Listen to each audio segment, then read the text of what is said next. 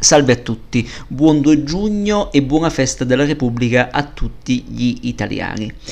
Allora, è passato molto poco tempo dall'ultima puntata, ho parlato di recente di film brutti in modo pedestre come mio solito, imperfetto come mio solito, ma spero divertente e divertito, perché personalmente io mi sono divertito a registrare quella puntata. Siccome ho un weekend libero e siccome dato l- questa giornata di festa dal lavoro, ormai col lavoro sono addirittura di arrivo, quindi penso che avrò una bella estate davanti per dedicarmi un po' di più al podcast e magari registrare altre puntate, non molte perché a un certo punto mi prenderò una lunga pausa perché anch'io ho diritto di andare in ferie. Eh, era da un po' che volevo parlarvi di questo regista, in realtà l'avevo già citato di recente, avrei voluto registrare una monografia speciale nella quale analizzavo l'operato di tre registi contemporanei, cioè Jordan Peele, Robert Eggers e Ari Aster. Questi tre registi sono tre nuove leve del new wave, di questa new wave del nuovo horror americano che è esplosa negli ultimi dieci anni circa e ha dato un po' di speranza a un genere che sembrava diventato la caricatura di se stesso, tra porte che sbattono, pentole che cadono, eh, personaggi che sbucano da dietro al muro, i classici cliché proprio da, da, da, parco giochi, da Luna Park, perché per me quello non è horror ma è semplicemente Luna Park, e gli splatteroni fine a se stessi sono bassa macelleria e sono la pornografia dell'horror, scusate se parto, parto così in quinta, perché io amo l'horror, è tra i miei generi preferiti, preferiti, però vederlo insozzato negli ultimi anni tra assassini stupidi, eh, effetti speciali artigianali buoni ma fini a se stessi, eh, sangue finto buttato a caso perché sì, cioè tira più altro per attirare l'attenzione di qualche adolescente curioso. Io che amo l'horror, vederlo insozzato così e vedere che finalmente è rinato un certo modo di fare horror in modo serio e si è tornato a spaventare sul serio, ho deciso di tenere in conto questi tre registi. Avrei voluto, come dicevo, registrare una puntata speciale e analizzare i film di questi autori perché ognuno ha alle spalle solo tre film, quindi nove film in tutto, penso che in un, un'oretta e mezza avrei analizzato tutti, però siccome sono una testa calda e siccome mi andava di registrare questa puntata, ho deciso di andare passo passo e di analizzarli un po' alla volta e parto con uno dei miei preferiti di questo trittico, cioè Ari Aster. In realtà io ho deciso di registrare questa puntata perché a spingermi è stato l'ultimo film di questo genio che ho visto circa un mesetto fa al cinema, cioè Bo ha paura avrei voluto registrare un podcast in merito e analizzarlo. È un film complesso, mi rendo conto che ci vorrebbe una puntata da quasi un'ora per analizzare solo quel film, ma non è quello che farò. Vorrei soffermarmi sui tre film in modo abbastanza generico perché vorrei che beh, anche voi che non l'avete visti possiate scoprirli perché sono tre film, uno più bello dell'altro e Ari Aster è a mio parere un genio. Allora, la mia storia con questo regista nasce in modo bizzarro. Io lo conoscevo solo di nome, avevo sentito parlare molto bene dei suoi primi due film, cioè Hereditary e Midsommar, però essendo testa dura non mi sentivo pronto a vedere questi film. È stato un vecchio amico, un mio vecchio amico, un collega di studi, quando studiavo cinema, quando studiavo al master di cinema all'università a Napoli, è stato questo collega, questo amico, collega in comune con questa meravigliosa arte che è il cinema, questo ragazzo che mi ha fatto una testa grossa come un pallone, a dirmi devi guardare questi film, devi riscoprire questo regista, è un genio, lo devi vedere, lo devi vedere, lo devi vedere, alla fine mi convinco e non smetterò di ringraziarlo perché ho scoperto un regista strepitoso e dei film meravigliosi. Io ho adorato i primi due film, chiaramente non li ho visti al cinema, li ho recuperati dopo in un video. Li ho amati così tanto che ovviamente li ho in collezione e ovviamente Bo ha paura, cioè l'ultimo film l'ho visto al cinema fiondandomi il prima possibile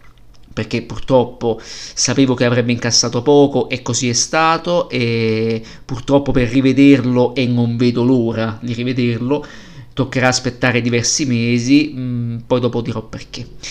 Allora scopro questo regista e vado ad analizzare un po' la sua storia. Allora, questo regista classe 1986, quindi ha circa 36 anni, 36, 37 anni quasi, sì.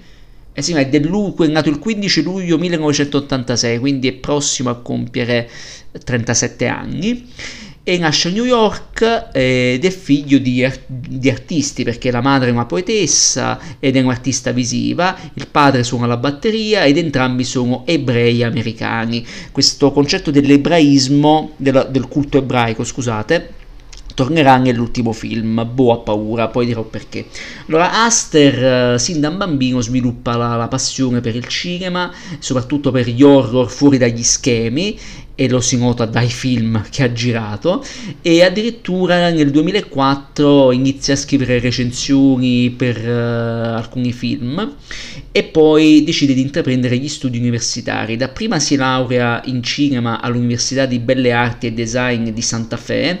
e quindi viene ammesso poi al, all'AFI Conservat- Conservatory, che era la scuola di specializzazione, cioè più o meno il master, come il master di cinema che ho fatto io, diciamo, diciamo una scuola di, di specializzazione dell'American Film Institute e qui si laurea in regia.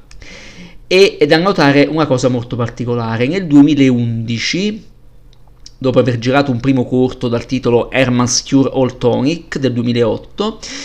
eh, presenta come, come, tesi di laurea questo corto assurdo dal titolo The Strange Thing About the Johnson, un corto che diventa trapela in rete e diventa subito virale, infatti ho dovuto vederlo, ahimè, su YouTube in lingua, in lingua originale con sottotitoli, quindi in inglese,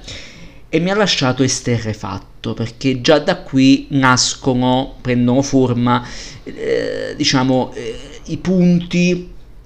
che Aster andrà ad approfondire nei suoi tre film, cioè il rapporto con la famiglia, un rapporto disfunzionale destinato all'autodistruzione per più elementi o per uno in, in, in, nello specifico, i rapporti tra madri, padri e figli, soprattutto quello tra madri e figli, vedasi Boa Paura, ma ci tornerò dopo. Lo sto citando in continuazione quanto vorrei parlare solo di quel film, ma non posso. Vai, comunque.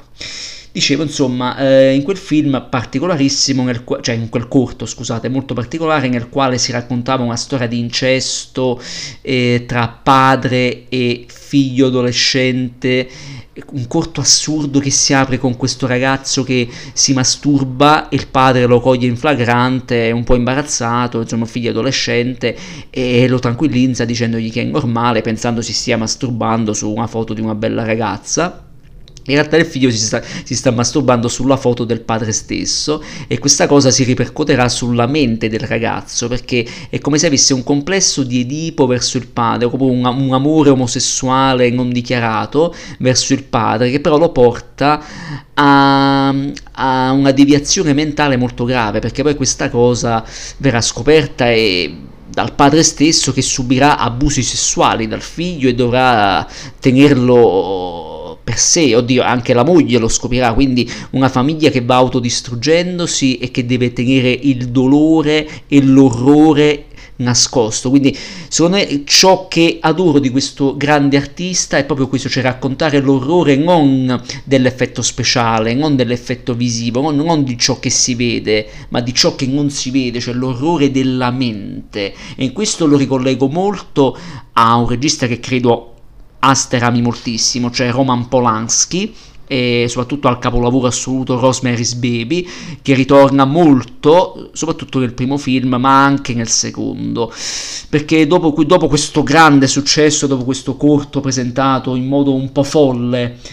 come tesi di laurea gira altri cortometraggi tra cui un corto dal titolo Sem- Bo sempre girato nel 2011 e finalmente arriva nel 2018 all'esordio Ovviamente ricordo che questo signore è un artista a tutto tondo, nel senso che scrive e dirige da solo, cioè tutto, tutto ciò che dirige non è scritto da altri, ma è tutto farina del suo sacco.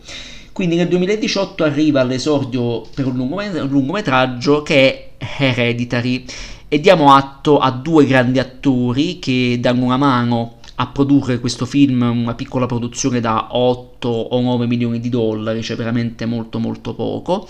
E questi attori sono Tony Collette e Gabriel Byrne, due grandissimi attori che hanno collaborato a grandi blockbuster, a, a, tanti bellissimi film. Tony Collette la ricordo nel ruolo della madre in quel grandissimo capolavoro che era Il Sesto Senso, Gabriel Byrne lo ricordo in tanti bei film, uno su tutti Spider di David Cronenberg che ho analizzato di recente, ma in realtà tantissimi altri ruoli, c'è I Soliti Sospetti, un sacco di film meravigliosi e questi grandi artisti decidono di collaborare anche a livello produttivo perché leggono la sceneggiatura di questo ragazzo giovane, se ne innamorano e decidono di dargli una mano, quindi mettono di tasca loro un po' di soldi, interviene una grande casa di produzione che ho citato spesso, cioè la A24 detta all'italiana A24, che decide di supportare questa sceneggiatura, di dare in buona parte dei fondi, parte la produzione,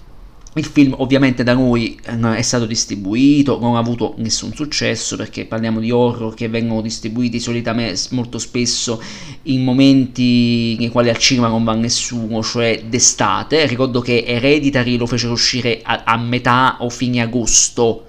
e agosto al cinema quale italiano ci va, stanno tutti al mare, purtroppo, tranne i cinefili incallitissimi, ma questo è un altro discorso. Quindi esce questo Hereditary, Hereditary costa mi pare 8 milioni di dollari e fa un grandissimo successo in tutto il mondo. E la 24 gli dà veramente una grande mano e poi gli darà carta bianca totale per il terzo film. Cioè, boh, ha paura, ma ci torniamo con calma. Quanto ho voglia di parlare di boh, ha paura e non posso farlo, ho paura di spoilerare. Vabbè, allora Hereditary mi è piaciuto fin da subito. Ricordo che lo vidi una sera e finì di vederlo molto tardi, era piena notte, e mi ha terrorizzato. È un film che ho rivisto di recente. Io in generale quando faccio queste monografie riguardo sempre i film almeno due volte, minimo due volte, se non tre, per avere un quadro completo di ciò che sto analizzando. Hereditary la prima volta mi lasciò degli scossoni, cioè andai a letto con, il, con uh, i tremori, con una paura non da poco e non mi capitava da tanto tempo e, e guardo horror da che ero ragazzino e ora sono adulto, quindi veramente è stata una scossa. È stata una grande scossa, è un film che mi ha fatto tanto, mi ha fatto tanto male, mi ha fatto paura in tre o quattro punti veramente forti ed è una storia alla fine molto semplice, la storia di, di, di, di funerali, si parte col funerale di una, di una madre di una, di una nonna in realtà, al funerale al quale assiste tutta la famiglia composta da madre, Tony Collette, marito, Gabriel Byrne, figlio adolescente e figlia minorenne. E poi a un certo punto anche la figlia minorenne muore in un incidente e quindi la famiglia che era già spaccata e già divisa a causa non solo del funerale ma in generale di varie cose che il film poi lentamente va a sviscerare, la famiglia si divide sempre più, il dolore si fa sempre più spazio nella mente soprattutto della madre, della, della, della vera protagonista, Annie si chiama, e il tutto culminerà in uh, un uh, rito satanico, di stampo satanico, e non dico altro, non dico altro perché è un film che prende echi veramente da Rosemary's Baby, cioè echi da eh, spiritualismo di stampo eh, satanista, diciamo così, e lo riporta un qualcosa che era andato molto forte anni fa e che lo stesso Polanski ha portato avanti anche in altri film. Eh, Ari Aster lo fa suo e dirige un film pazzesco. Già all'esordio dimostra chiaramente con più mezzi rispetto ai cortometraggi, comunque 8 milioni sono pochi soldi ma sono sempre molto più rispetto a 4 spiccioli per girare un cortometraggio soprattutto universitario. E quindi Aster dimostra a livello tecnico già di avere una mano solidissima e di avere sì un'idea di eh, macchina da presa che debba muoversi, un'idea di cinema eh, solido, un'idea di cinema anche per, per le masse in un certo senso, ma soprattutto tutto in una chiave molto personale. Non importa che il film piaccia o meno, che divido o meno, Aster se lo aspetta fretta, ma ha voglia di raccontare le sue storie, un po' come Cronenberg, come tutti i grandi artisti, ovviamente anche i grandi artisti possono sbagliare, ma è ciò che mi ha fatto innamorare di questo, di questo ragazzo, perché già da questo primo film dimostra di girare in modo pazzesco, basti pensare a già il funerale della nonna, come è messo in scena, già l'inizio del film con i titoli di testa e la macchina da presa che si sposta da una finestra con un, una, una panoramica con un movimento circolare si sposta su un modellino di una casa perché Annie è una, una donna che realizza dei modellini da esposizione. Si sposta su questo modellino che in realtà è il modellino di casa sua. La, la, cinepresa entra nella stanza, in una delle stanze in alto, che in realtà è la stanza del figlio adolescente, e sulla stessa inquadratura parte il film, perché poi quella stanza che è un microcosmo, è piccola perché è, è una stanza finta fatta di plastica, di un, uh, di un plastico, diventa la stanza, diventa la vera scenografia della vera stanza del figlio, quindi con un gioco al montaggio e un uso della fotografia incredibile, incredibile, crea un piano sequenza finto, ma creato ad arte grazie al montaggio e già metti in luce nei primi due minuti quanto ne sappia di regia, cioè l'incipit, l'apertura del film è proprio, non so, io lo, lo farei vedere nelle scuole di cinema. Questo ragazzo ha studiato cinema, lo, lo ha studiato nel migliore dei modi e questo film andrebbe mostrato sia agli appassionati degli horror che proprio a, alle scuole di cinema per capire come si gira un piano sequenza o come si crea un piano sequenza sfruttando intelligentemente il montaggio perché l'incipit è meraviglioso l'inquadratura che entra nel plastico e all'improvviso si apre una porta ed entra in scena Gabriel Byrne, padre, che sveglia il figlio per ricordargli che c'è un funerale che sta da lì a poco per svolgersi. È fantastico, l'incipit è fantastico, come è girato il funerale, è un film fatto di dettagli, di, di, sguardi, fatto di primi piani e di volti che lasciano il segno. Ricordo che il volto della bambina, della più piccola, la Charlie, la, la, ragaz- la ragazzina, l'attrice si chiama Millie Shapiro io non so dove l'abbia pescata questo regista, questo genio, perché ha una faccia che è veramente disarmoniata, disarmoniosa, cioè una bocca storta, occhi incavati, cioè, non, non voglio offendere, cioè, è brutta oppure è truccata in tal modo da risultare un mostro. È una, anche come, proprio come recita, cioè avrà pochissime battute, veramente 10 battute in tutto, sarà in scena 20 minuti e cavolo te la ricordi te la ricordi, ha un volto questa bambina con questi capelli biondi che sembrano sporchi, unti, va in giro in uno stato catatonico, va in giro con uccelli morti o con le teste mozzate e sembra parlare un, a una realtà che non le appartiene. E forse perché già all'inizio c'è un che di satanico in tutto questo, c'è un'entità altrove che le sta parlando perché forse vuole tornare tra noi, vuole rinascere in un corpo umano. Poi questa bambina va via e allora come può avvenire questo rito? E c'è un altro figlio, c'è il figlio adolescente, c'è forse una trasfigurazione. Si parla molto ultimamente di, eh, di rispetto di, delle comunità LGBT, si parla di, di che cos'è il gender, che cos'è il genere. E questo film in realtà prende quel concetto e lo tramuta in un film dell'orrore, perché soprattutto sul finale, ma non, non posso né voglio spoiler- spoilerizzarlo, spo- spoilerarlo, scusate, è un film che mi ha lasciato a bocca aperta. Io raramente ho visto negli ultimi anni un film horror girato con una classe, veramente sembra un film della nuova Hollywood degli anni 70, cioè l'avesse girato Francis Ford Coppola avrei capito, lo, lo gira un regista giovanissimo, veramente 25enne, avrà avuto sì, 25 e poi più anni quando ha girato questo film e dimostra una classe pazzesca. Pazzesca, cioè solo è un film che è fatto di carrelli, di piani sequenza eppure la macchina da presa si muove in continuazione, eppure si è talmente attratti dalla storia, da dei dialoghi scritti in modo egregio, da dei personaggi che si mettono a nudo e che mettono a nudo le loro fragilità, anche il loro stato d'animo, che non si notano i movimenti di macchina, è la regia che c'è ma non si vede, è la regia perfetta, quella proprio della, della nuova Hollywood degli anni 70 che poi è andata a morire e che pochissimi autori hanno portato avanti, tra questi David Cronenberg ma anche un John Landis e altri geni dei quali prima o poi vi parlerò. E quindi è girato in modo sublime, la fotografia è fantastica, è sempre stato molto accorto alla fotografia il nostro, eh, il nostro Ari Aster, ricordo che alla fotografia c'è Paweł Pogorzelski che si porterà dietro per tutti i film. E niente, la, la, la colonna sonora è fantastica di Colin Stan, Stetson che eh, anche cambierà il compositore per gli altri film ma ve lo dirò poi più avanti e la colonna sonora fa tanto, fa tanto il montaggio, fanno tanto le musiche, fanno tanto i movimenti di macchina eh, ricercati ma trasparenti. C'è una scena con eh, praticamente lei, Annie, che va a cercare una donna che sembra amichevole, che poi, spoiler, si scoprirà essere una traditrice. E con un, un, movimento di macchina, con uno zoom e un carrello all'indietro su una porta, la macchina che fissa su una porta, poi la, la, lo zoom torna indietro, il quadro si allarga e rivela la casa per intera, una stanza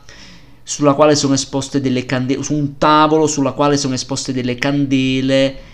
e dei simboli che richiamano il culto satanico che da lì a poco nel terzo atto avverrà. Cioè, proprio dei movimenti di macchina, di messa in scena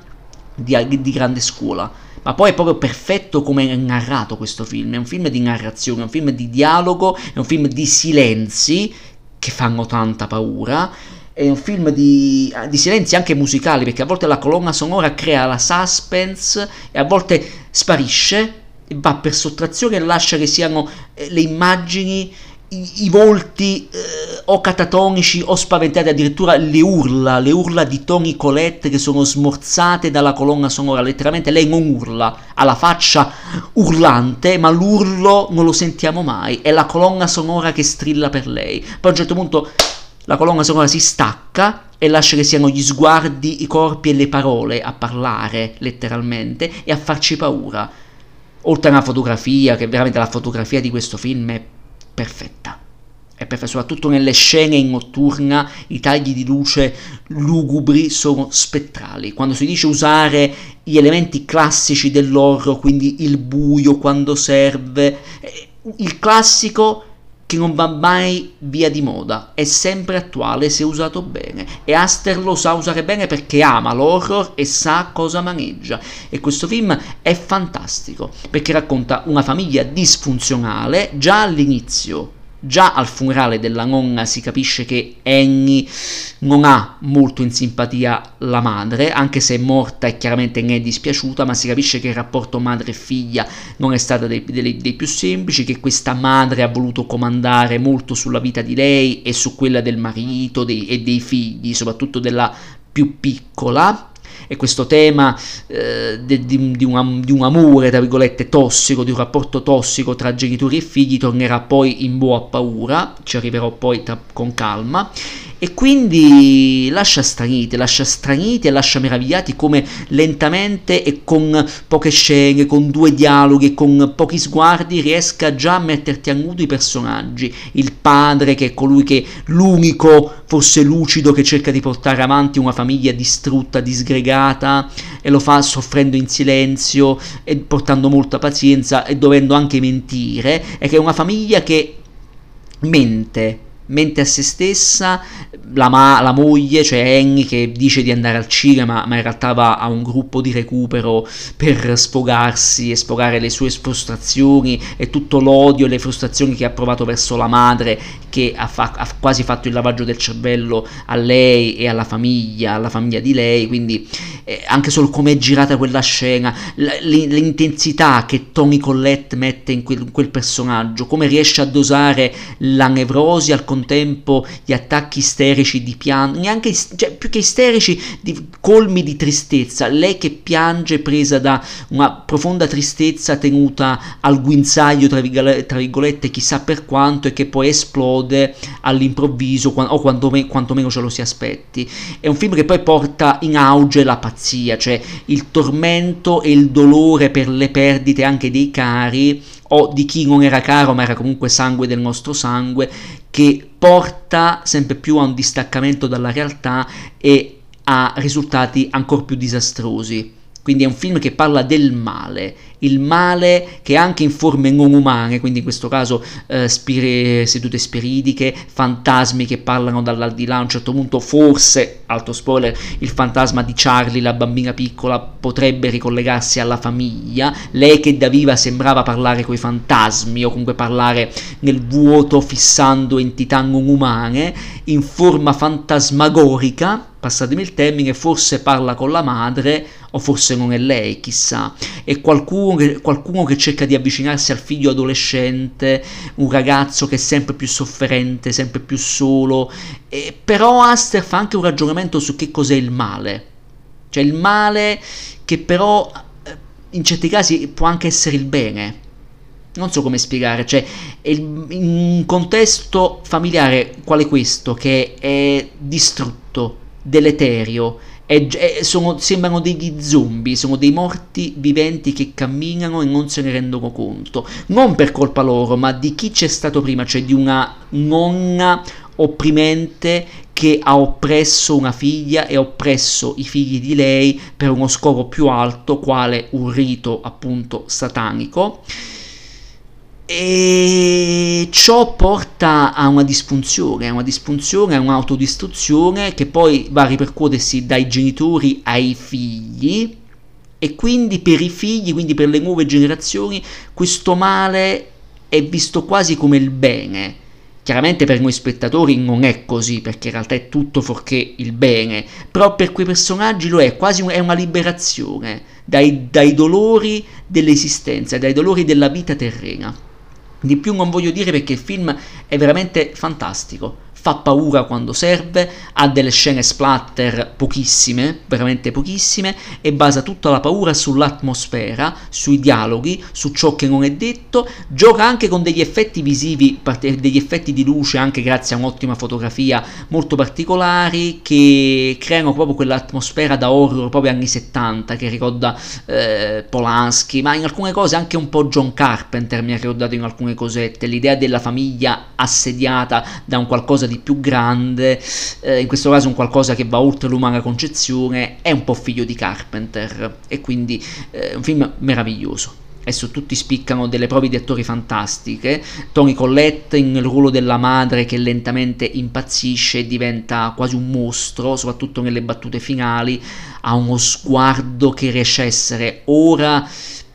pregno di una compassione, cioè un personaggio che vorresti abbracciare e poi sulle battute finali ne hai una paura incredibile. Ecco, quando si dice essere una grande attrice e avere un regista con gli attributi gonfi che sa dirigerti bene. Oltre al fatto che il film lo ha anche coprodotto in parte, ma si vede che credeva in questo progetto e che lo ha voluto fare a tutti i costi. Gabriel Byrne come padre di famiglia, seppur invecchiato, è molto bravo, seppur occupi poco spazio nel film, non si dimentica, ma sono bravi tutti gli attori, tutti tutti, è un film incredibile, di più non voglio dirvi perché voglio che chi non l'ha visto lo scopra, perché ha almeno 3 o 4 scene che per me sono di diritto da vedere e da proiettare per capire come si può spaventare usando non solo ottima tecnica, ma parlando un linguaggio vecchia scuola che può essere innovativo, che non, non, conosce data di scadenza. Quindi Hereditary è un film meraviglioso, uno dei film più belli di questo secolo.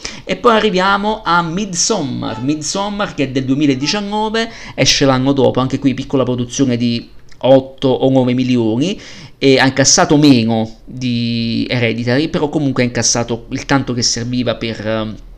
per permettere a uh, Aster di andare avanti e questo film Bisbottono è un capolavoro lo dico senza mezzi termini, l'ho adorato alla prima visione, l'ho adorato riguardandolo ed è un film che difficilmente dimenticherò, è uno di quei film che mi porterei su un'isola deserta. Horror così io non ne vedevo da anni.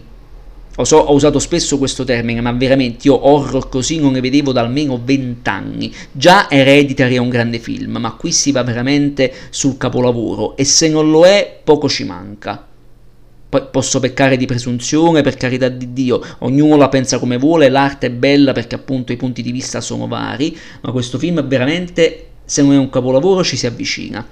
Midsommar anche qui la storia è semplice di base, c'è una ragazza, Dani Ardor, è una studentessa che si sta laureando in psicologia e, tra l'altro è molto grottesca questo, questa cosa perché il film si apre con lei che ha un, quasi un, un, momento di isteria, un momento di nervosismo e chiede aiuto al fidanzato che è fuori a cena con gli amici, è preoccupata per la sorella minore che le ha scritto un'email angosciante. Questa ragazza che studia psicologia ma che a sua volta ha paura, prende uno psicofarmaco per stare tranquilla e poi scoppia il patatrack perché si scopre Vabbè, non è uno spoiler, lo dico, perché accade nei primi dieci minuti e già il film parte col botto, perché parte con, a parte i soliti piani sequenza, le musiche, ecco, stavolta le, le musiche cambiano, perché alle musiche abbiamo eh, il gruppo di Haxan Cloak, che tornerà, se non sbaglio, anche per Boa Paura,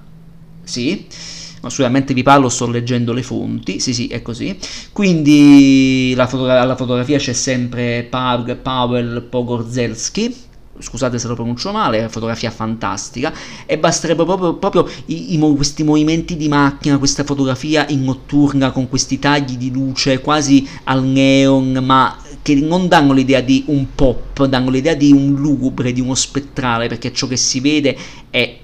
terribile perché si scopre che eh, questa ragazza, questa studentessa ha perso la famiglia, la sorella minore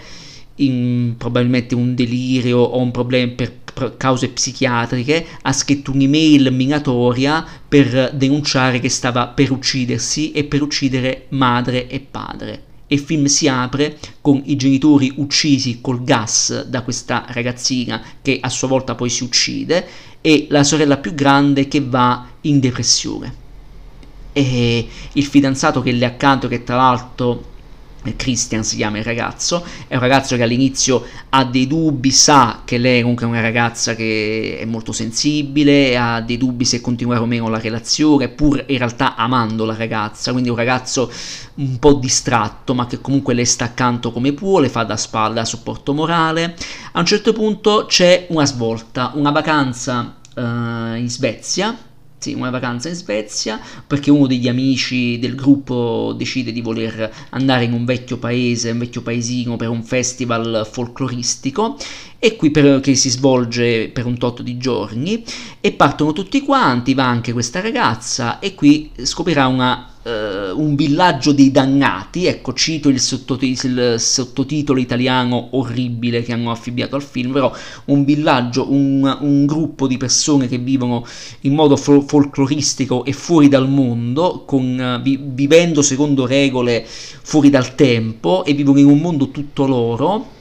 e questo luogo che sembra tanto angelico in questa Svezia perennemente al sole, perché siamo in un periodo dell'anno nel quale il sole non va mai via neanche a mezzanotte, quindi bisogna dormire in queste, in queste case con queste tende alte che coprono il cielo, che coprono il soffitto. Questa co- comune, tanto benevola, in realtà nasconde il male ed è pronta a plagiare questi giovani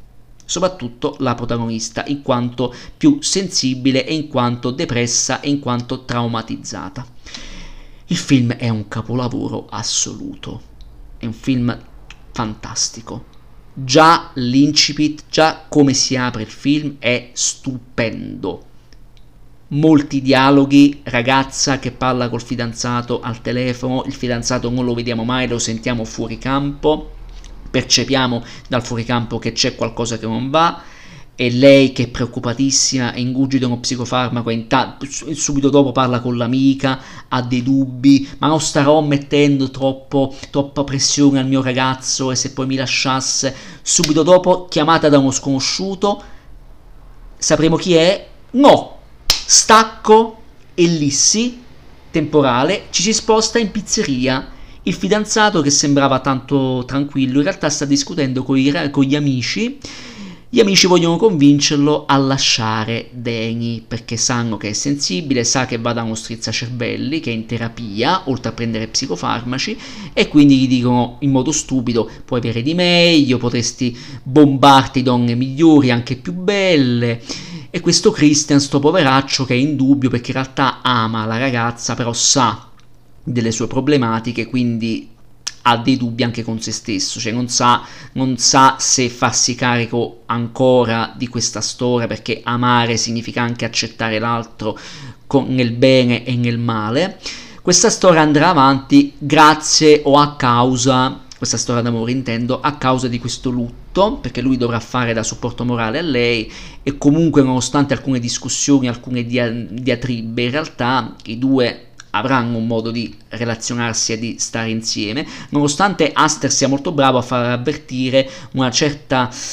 paura, una certa tensione tra i due, come se fossero lì lì pronti per lasciarsi da un momento all'altro, e questo andare in, nella Svezia, in questo paesino rurale, sperso nella campagna, che sembra quasi un posto delle fiabe, una fiaba horror chiaramente, un posto sperduto tra i boschi in una radura nella quale tutti sembrano vivere fuori dal mondo e vivono fuori dal mondo, hanno delle vesti particolari, c'è un film molto molto raffinato che guarda anche questo al classico, guarda anche qui a un certo folk horror degli anni 70, anche qui ci sono echi di Polanski ovviamente, il film dura due ore e mezza, anche se c'è anche una director's cut di quasi tre ore, a me è bastata anche la versione standard è un film nel quale il regista inizia a sperimentare anche col linguaggio grottesco, perché stavolta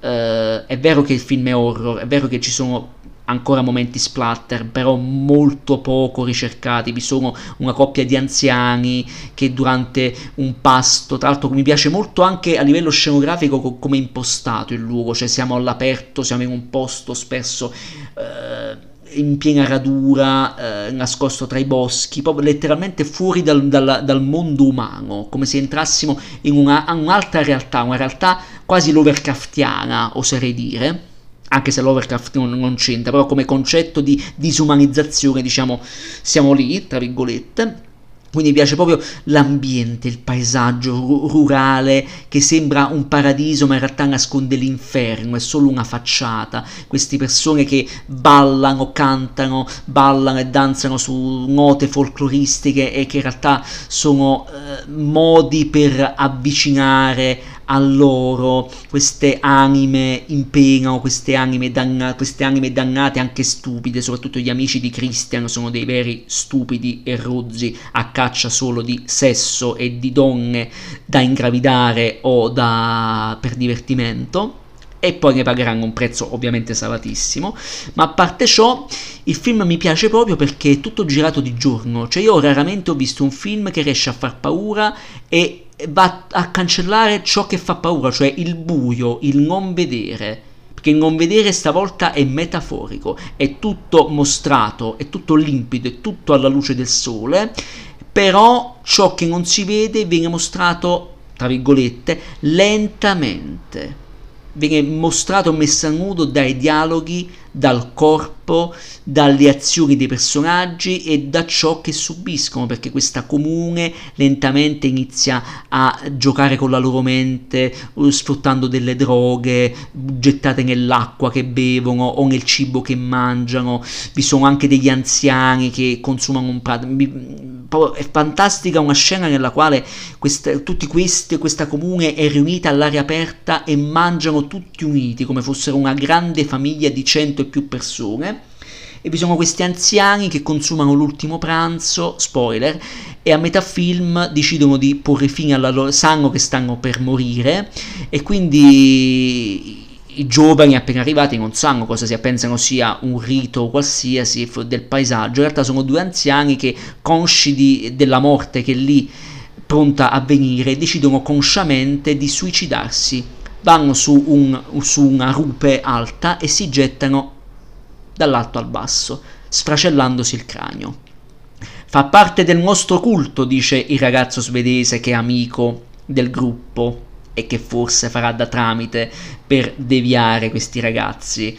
forse è un traditore, forse vuole avvicinarsi a Deni fo- con una, una, un abbraccio, con una stretta di mano, vuole allontanarla da Christian, chissà che, vuole, che cosa vuole questa comune da questa ragazza, perché scelgono lei come reginetta de- del ballo finale. Perché? Perché è la più fragile, è quella più sensibile e quindi ancora una volta Aster torna a riflettere su che cos'è il male, sul male puro, il male dell'essere umano, l'essere umano che manipola gli altri o con droghe o con cattiveria o con eh, anche con violenza fisica ma prima mentale e arriva a distruggere i rapporti umani in modo da poter creare nuove realtà, tra virgolette, nella mente dei malcapitati.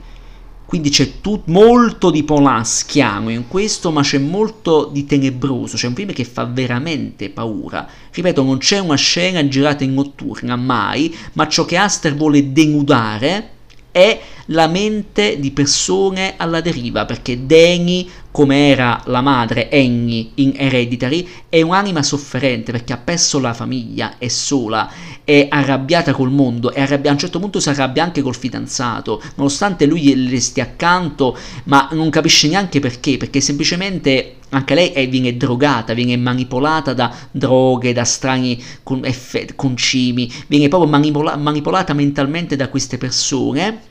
e allontanata sempre, sempre più lentamente, con un gioco mentale tremendo dai suoi cari, i suoi gli amici a un certo punto lentamente uno per uno iniziano a sparire e nessuno si chiede perché. E non è un errore di scrittura, semplicemente queste persone a un certo punto sono talmente devastate dalla droga e dalle, dalle sostanze che assumono inconsciamente che non hanno più logica,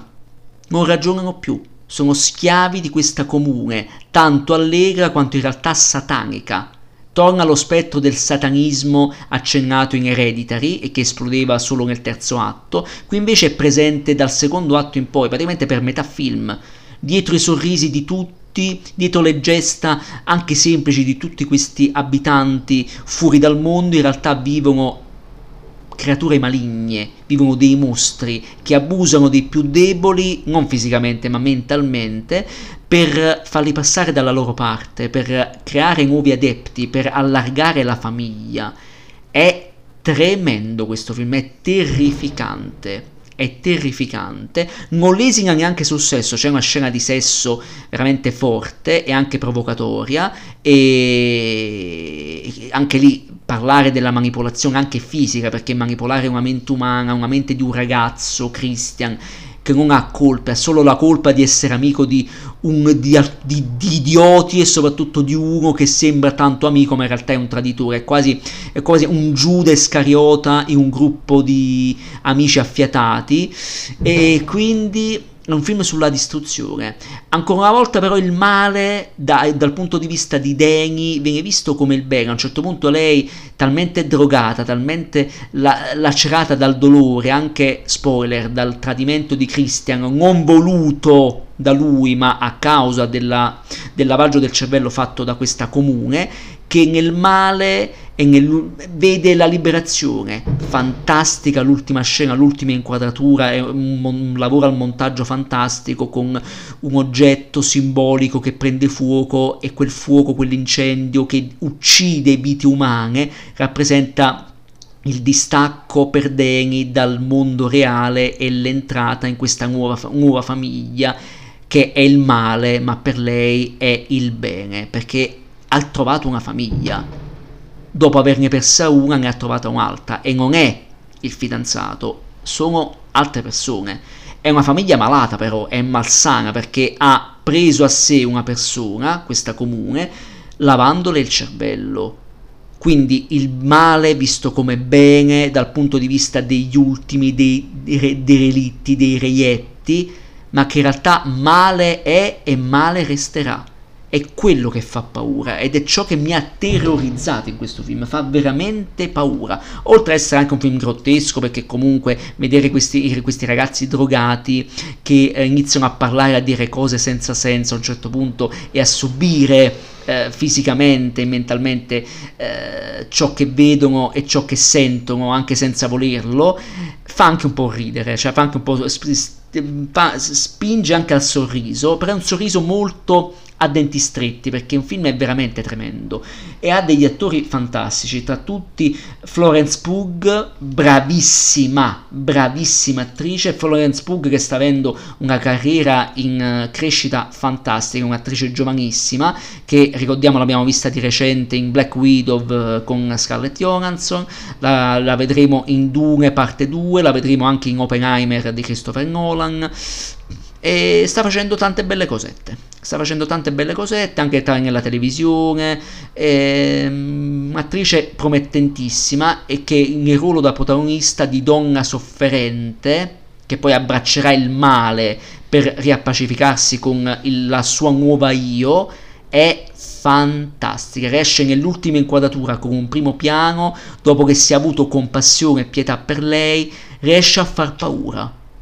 Solo un genio come Aster poteva prendere una troupe, andare in Svezia, girare in pieno giorno e riuscire a spaventare senza mostrare mai la notte, se non nell'incipit dei primi dieci minuti. Film capolavoro capolavoro. E si arriva al terzo film che è uscito questa, questo aprile nei nostri cinema. Ringrazio la I Wonder Picture che l'ha portato nelle nostre sale il 27 aprile. Io mi sono fondato a inizio maggio a vederlo e mi è toccato vederlo in lingua originale perché sono andato a un cinema a Roma, dato che sto lavorando a, a, Roma per la scuola, sono andato in un multisala che si chiama, faccio anche un po' di sponsor, il Cinema Barberini, che è un multisala storico di Roma, mi è toccato vederlo in lingua originale perché purtroppo era um, in una programmazione molto molto piccola, in sala eravamo veramente 5 o 6 persone, una sala di almeno 100 posti ed era una pomeridiana e sono andato alle 3 del pomeriggio, sono uscito alle 6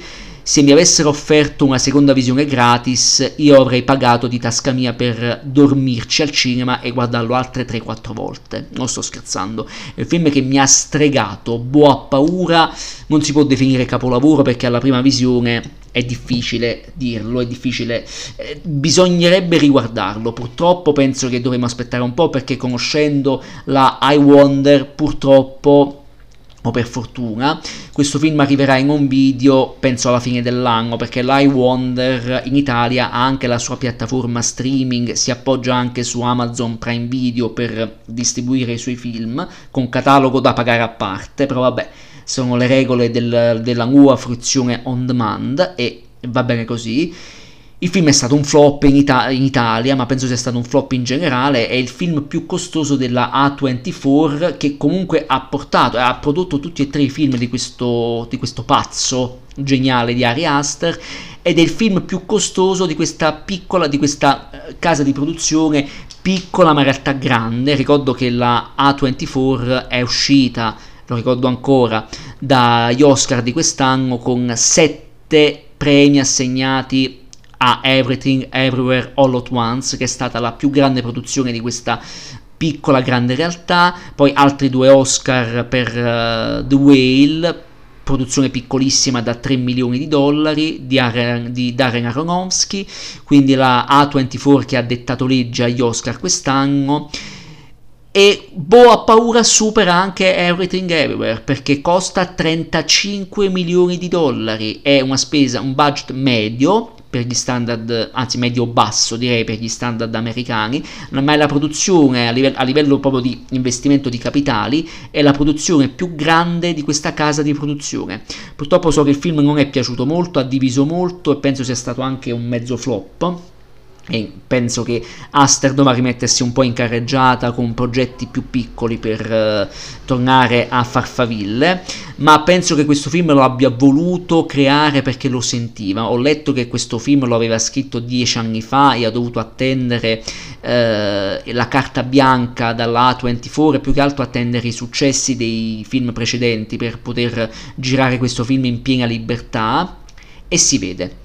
Forse si vede un po' troppo, questa è l'unica critica che posso muovere per questo film strepitoso.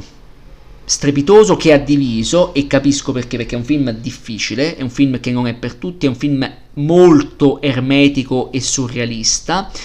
e ricorda il miglior David Lynch, ricorda i più grandi poeti del surrealismo, quali Jodorowsky, ma anche de- de- della, della, scrittura, cioè c'è un film che in realtà ha in sé tanti rimandi e giustamente il troppo può storpiare sia per il, lo spettatore comune che per il cinefilo incallito. Ho parlato con un paio di colleghi, anche conoscenti, eh, che hanno reputato o il film bello e basta, o addirittura un film interessante ma che ha ben poco da dire, anzi un, un mio conoscente ha usato un termine che, che, mi ha molto divertito, un film per hipster cinema, per cinefili hipster o per c- hipster cinematografici, una roba del genere, perché è un film che sì, inanella molte citazioni e molti rimandi, e probabilmente non è nelle, non è nelle corde di molti, nonostante in realtà la trama sia veramente ancora più semplice. Bo Wesserman è un uomo di mezza età, è ebreo, e qui si rimanda alle origini di Aster,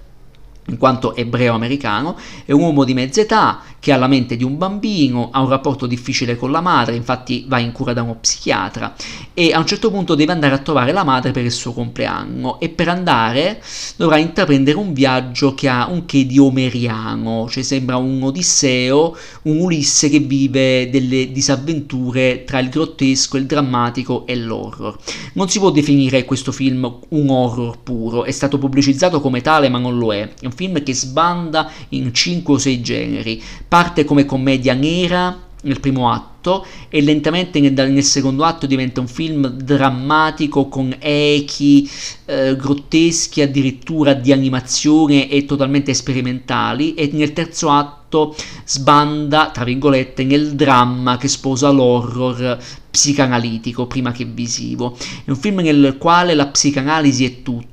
Sigmund Freud come se piovesse, soprattutto nel rapporto difficile tra madre e figlio, quindi si torna a parlare di famiglia disfunzionale come negli altri due film e come nel primo film un rapporto difficile tra madre, tra genitori e figli, in questo caso tra una madre opprimente e un figlio cinquantenne che si comporta come un bambino, non ha mai avuto rapporti sessuali, non ha mai avuto rapporti con gli altri e il primo atto è divertentissimo Devo dare lode innanzitutto all'attore, al protagonista che è un grandissimo Joaquin Phoenix che dopo l'Oscar per Joker decide di accettare questa, questa impresa folle, di ricoprire questo ruolo che poi si dividerà in altri due, tre, quattro ruoli, quindi veramente gigantesco. Phoenix in questo film, gigantesco per come è vestito, per come è truccato, sembra quasi un alieno fuori dal mondo, eppure è dentro il mondo e noi siamo dentro la testa di un uomo che vive in una, quasi in una realtà parallela. Il primo atto è, diver- è divertentissimo perché mm, vive in un luogo americano, in questa strada nella quale avviene ogni giorno di tutto, c'è gente che spaccia, gente che ammazza, un cadavere abbandonato per strada e rimane lì come nulla fosse. E addirittura lui che ha paura di uscire di casa e per uscire deve fare le corse e per rientrare deve correre prima che qualcuno, qualche delinquente lo acchiappi e non si capisce se eh, è la realtà o è la visione distorta del punto di vista di quest'uomo che comunque è in cura da uno psichiatra che gli prescrive dei farmaci che lui assume e che potrebbero causargli de- delle visioni strane. Quindi siamo nella mente di un deviato e Aster ancora una volta riflette su, uh, su cosa sia il male e da dove scaturisca il male. Il male scaturisce sempre dall'essere umano, dall'uomo che dal più forte che sul più debole vuole privaleggiare anche tra persone dello stesso sangue, quindi in questo caso una madre che è una tiranna verso un figlio, un figlio che ama ma odia, infatti non si vede mai il padre. Dov'è il padre di Bo? Perché il film si apre con la nascita di lui, ma il padre non si vede mai? Perché non viene mai citato? Perché, perché lo, lo cita la madre mezza volta e ne parla così, come se fosse una figura evanescente? Come è nato Bo? E quindi eh, fi- si parla molto della figura maschile castrata, anche moralmente in questo caso. In Bo si vede la figura del maschio, il maschio che non è più il maschio alfa bianco dominante, ma è un maschio che viene distrutto dal femminile, ma da un femminile che è tossico. È un nazi femminismo, passatemi il termine, è un femminile che distrugge, che opprime. È un film che si può tirare in ballo temi quali il complesso di Edipo, perché comunque un figlio cinquantenne che come un bambino è devoto alla madre, ma forse un po' la odia, forse vorrebbe ucciderla perché lo opprime, non gli permette di vivere una vita normale, avere rapporti con gli altri normali. E però un, nonostante tutto non può fare a meno di essere succube di lei e più che il complesso di tipo in realtà è un, è un rapporto che ha di, che di incestuoso, perciò Sigmund Freud docet, perché questa madre in realtà odia il figlio ma al contempo lo ama e questo amore non può far altro che dimostrarlo in modo eh, eh, orribile, quindi con incesti che non ci sono, ma sono, fatti intu- sono lasciati intuire da inquadrature bellissime. Ci sono dei flashback sul passato di Bo, eh, visto da ragazzino, che, che vediamo come ragazzino, che viaggia con la madre, che dorme nel letto grande con la madre, la madre che lo guarda con gli occhi quasi di un amante quasi come una donna che volesse possedere carnalmente quel bambino, un primo piano su una madre che guarda il figlio fuori campo e delle luci rosse al neon, che la in- eh, rosse ma anche buie che la inquadrano e fanno una paura incredibile. Questo primo piano di questa donna che fissa il figlio, ma in realtà è come se fissasse il vuoto, è come se fissasse noi e parlasse a noi della condizione del maschio, cioè parlasse del padre che non c'è più, ma in realtà parlasse della condizione del figlio e del, del maschio dal suo punto di vista. È una donna che odia il figlio e dimostra un amore che in realtà è frutto dell'odio, Eros e Thanatos raramente sono stati così vicini. E poi un film che, ripeto, sbanda nei generi, cioè parte come commedia nera e a descrivere un'America che è distrutta, un'America che in realtà è molto attuale, cioè siamo nella mente di una persona che è mentalmente disturbata, ma in realtà ciò che vediamo non è poi così diverso da un qualsiasi caso di cronaca nera che vediamo tutti i giorni tra persone impazzite che sparano nei licei, eccetera, eccetera. Quindi il primo atto è molto divertente, molto interessante per questo. Poi lentamente il film si sposta nel secondo atto e il viaggio di Bo inizia per raggiungere la madre e conosce altre persone, conosce un'altra famiglia che vorrebbe ospitarlo, una famiglia di madre e padre che potrebbero essere quasi dei surrogati di una nuova famiglia, quindi torna lo spettro di Hereditary e di Midsommar, però lentamente si vengono sboragliati anche degli altarini perché dei personaggi che incontra sono tutto fuorché normali, però siamo nella mente di questo personaggio che è lui il deviato o ciò che vediamo in realtà è frutto di una deviazione mentale causata da terzi, soprattutto da una madre opprimente Probabilmente la seconda, perché lentamente il film si continua a spostarsi, continua a cambiare registro, Bo che scappa, incontra altri personaggi, andrà in un bosco, quindi torna a Midsommar come l'idea del bosco, l'idea di una comune di persone che vive fuori dal mondo, una comune di teatranti, e qui ha quasi una rivelazione e ci sono questi 20 minuti di film che solo quei 20 minuti sono un capolavoro assoluto che andrebbe mostrato in tutte le scuole di cinema perché lì si va nella sperimentazione totale e Joaquin Phoenix diventa un Ulisse che viaggia in un teatro di posa con scenografie volutamente di cartone e interagisce con uh, personaggi in animazione, cioè diventa un ibrido a tecnica mista, live action e animazione, con disegni disegnati proprio a mano e è un'animazione molto europea che mi ha ricordato un po' eh, i film di Tom Moore, soprattutto l'ultimo film Wolf Walkers, che vi consiglio ancora, lo trovate su Apple TV Plus, che è un film meraviglioso, per chi ama l'animazione vecchia scuola, è un grande film. Mi ha ricordato anche le scenografie appunto di cartone, degne del teatro, quindi si rimanda anche a William Shakespeare, per alcun, anche per il modo di raccontare questo, questo breve spezzone di film, eh, si rimanda anche a Franz Kafka, altro grande letterato, per l'idea della, dell'essere umano a, che tende a essere sofferente e tende all'autodistruzione, anche l'amore, affetti quali l'amore in realtà in un, visti in un modo sbagliato portano solo alla morte, alla morte eh, più che fisica morale di una madre e di un figlio, in questo caso di un figlio. E nel terzo atto i nodi vengono a pettine e si va a sbandare nell'horror, horror anche anche visivo appare una figura, non dico cosa, che eh, rimanda all'effettistica speciale degli, anni, degli horror degli anni 80 e in quella figura pupazzosa, eh, magari anche volutamente trash e molto grottesca, in realtà è racchiusa tutto l'odio di una donna che prova verso il maschio, soprattutto verso il figlio, quindi eh, tutto il male, tutta la castrazione di un uomo e il maschio che non è più dominante ma è succube della, di una donna violenta, viene chiuso letteralmente in una cantina, viene, tol- viene messo da parte perché non serve più e tutta la castrazione, ma anche i desideri ses- e le pulsioni sessuali, anche di stampo incestuoso, sono racchiuse in questa figura e in un luogo specifico, nascosto agli occhi umani. Nel terzo atto il film diventa follia e surrealismo totale e gli ultimi cinque minuti completamente ermetici con richiamo anche al liquido all'acqua, all'acqua ora finta, ora concreta, rimandano al liquido che certe donne conoscono bene, soprattutto in certi stati